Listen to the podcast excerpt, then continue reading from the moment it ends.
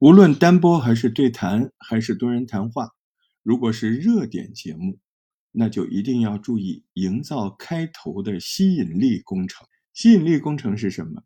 它为什么决定了一个热点节目的生命力？我是大石头，欢迎您收听这一期的播客小课堂。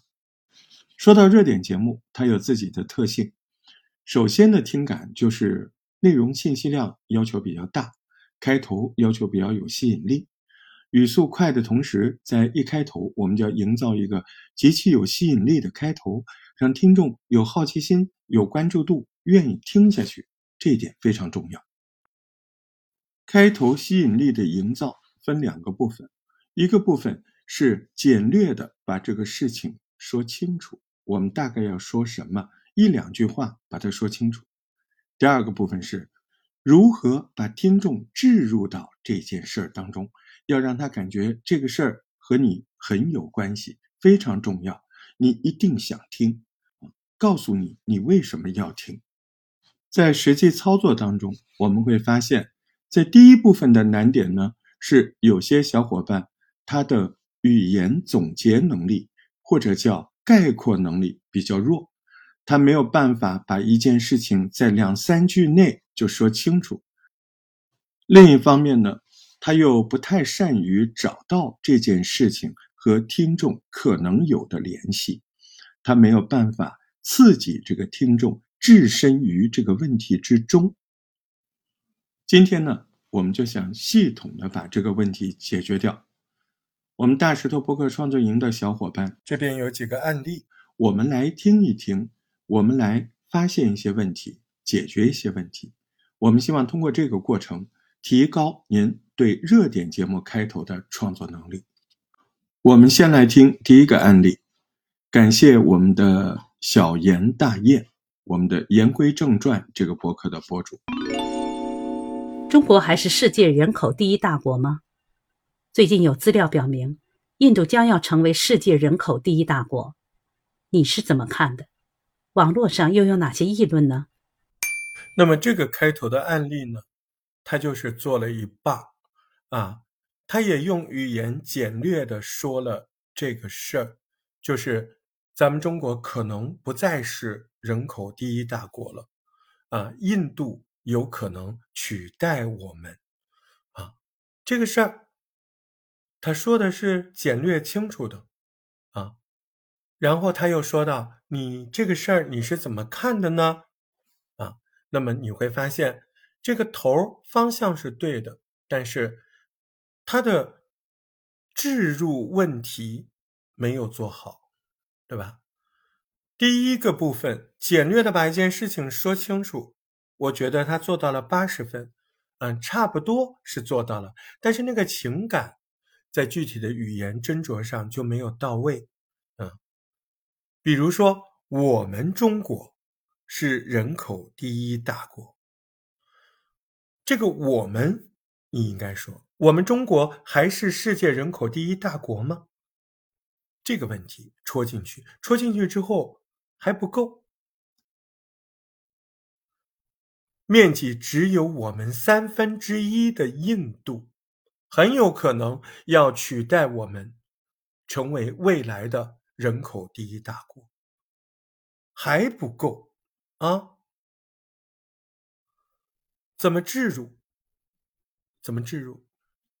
如果在不久的将来，印度成了人口第一大国，对我们的经济有什么影响呢？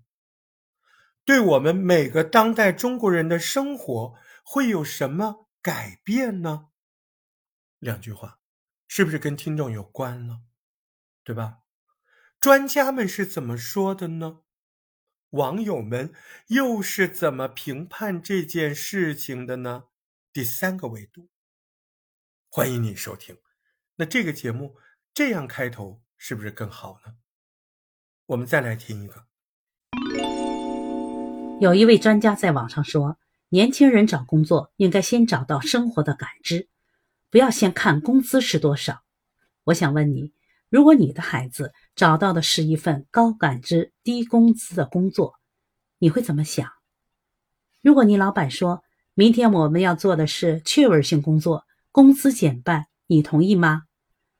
专家的说法引起了社会热议，网友又是怎么说的呢？这条节目你可以走上来就说，如果你的家人跑过来跟你说，他要换一份工作，感知非常的高，但是收入非常低，你会同意吗？如果你明天上班一大早，你的老板通知你公司改变策略了，我们将增加员工的工作感知力，但是工资收入要减掉一半，你会愿意吗？哎，先说这个，再说为什么要这么说呢？因为网上有个专家跑出来说，说年轻人找工作应该更注重工作带来的感知，而不是一味的追求工资的高低。关于这样的言论，网友们都是怎么评价的？呃，其他的大 V 们，社会各界又是怎么谈的呢？这样在前面抛出疑问置入，啊，中间讲述，后面又扩展思维。啊，这样的结构是不是更合理？来，我们继续再听一条。你知道吗？近三年来，我国的存款率啊就增长了百分之九，而消费能力呢却不如只有三亿人口的美国，这是怎么回事呢？这条节目要讲的事情就是，三年以来，咱们中国人的存款率增长了百分之九。但是消费力还是比美国这些国家要低的很多，对吧？那么在这个节目里肯定不只讲这个，肯定还是会分析成因，而且会呃推演未来这么发展的好坏，对吧？在这里面一个看似比较陌生的金融问题，你怎么让听众警觉？你怎么让听众觉得它跟他有关系，对吧？那你要往这方面置入。首先前面你要讲的。非常的干净利落啊！咱们这么大一个十几亿人的国家，存款率在三年以来增长了百分之九啊！可是你不要高兴太早，我们的消费能力却比只有三亿人美国低了很多很多。为什么会出现这样的情况？也就是说，这个问题的成因是什么呢？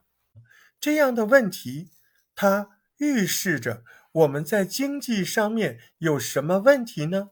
同时，作为每个普通的消费者的你我，如何看待这样的问题呢？这样的问题，它会对我们的生活、对我们的金融投资、对我们的未来的社会的发展有哪些缺点、优点和需要我们大家共同去关注并且研究的问题呢？您这样说，听众是不是觉得这个问题？它就有点意思了，对吧？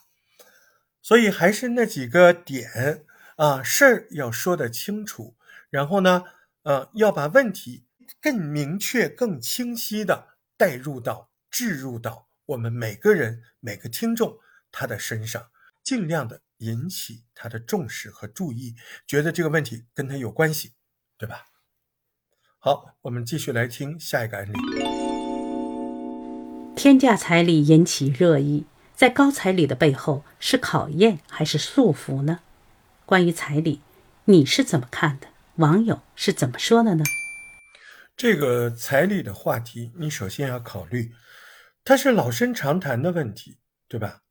所以呢，你要强调这个又，哈哈哈，对不对？啊，你不能直接说天价彩礼引起热议，你应该这样说，可能更好一点。最近网上关于彩礼这个老生常谈的话题又引起了强烈的讨论，啊，这个就不一样了，对不对？你告诉大家彩礼这个问题，好像时不时大家就要出来谈一谈，这个角度你要说清楚，所以要用一个老生常谈的啊，又对吧？这两个词，这样就会比较清楚一点。那为什么网友们对彩礼这个问题一直有热情呢？这一次大家在针对彩礼的话题上又有了哪些新的讨论方向呢？或者说，彩礼为什么一直就会存在呢？你看这几个问题啊，你问问网友，你要把它置入进去啊，你可以这么问。那么你们家如果有小孩儿啊嫁或者娶，那关于彩礼你是怎么想的呢？如果你家是女方，你会要求对方给彩礼吗？你们家是男方，您会觉得付一些彩礼合适吗？那多少才算合适呢？哎，这样他不就是引起了他的感想，引起了他的看法和思索吗？以上的几个例子啊，我说的方案也不一定就是最佳的，但显然比原来的那个表述方式要更进一步。也许你还有更好的置入的办法，你还有更好的引起好奇心和引起关注度的语言的表述的风格。那么万变不离其宗，对吧？你只要深度的去研究这个话题，它到底。热在哪儿？它怎么能让听众关注？然后再用你独有的语言把表述出来就行了。啊，那么热点节目呢？它是一个信息量比较大的节目，所以语速还要比较快，然后语言呢比较精炼，所以您可以在总结这些语言的时候写一写逐字稿，因为写成文字容易修改，在写成稿子之后推敲，万变不离其宗，对吧？然后多做几遍，哎，那经验就来了，啊，多做几遍，哎，您就会越来越有经验。祝您在热点创作的这件事情上越做越好，祝您在热点创作的开头越来越棒，加油！感谢您收听我们的播客小课堂，下回我们再聊。大石头博客小课堂，感谢你的收听。大石头是个好青年，记得关注大石头的账号，加入听友群，欢迎留言。如果能打赏一下子就更好了。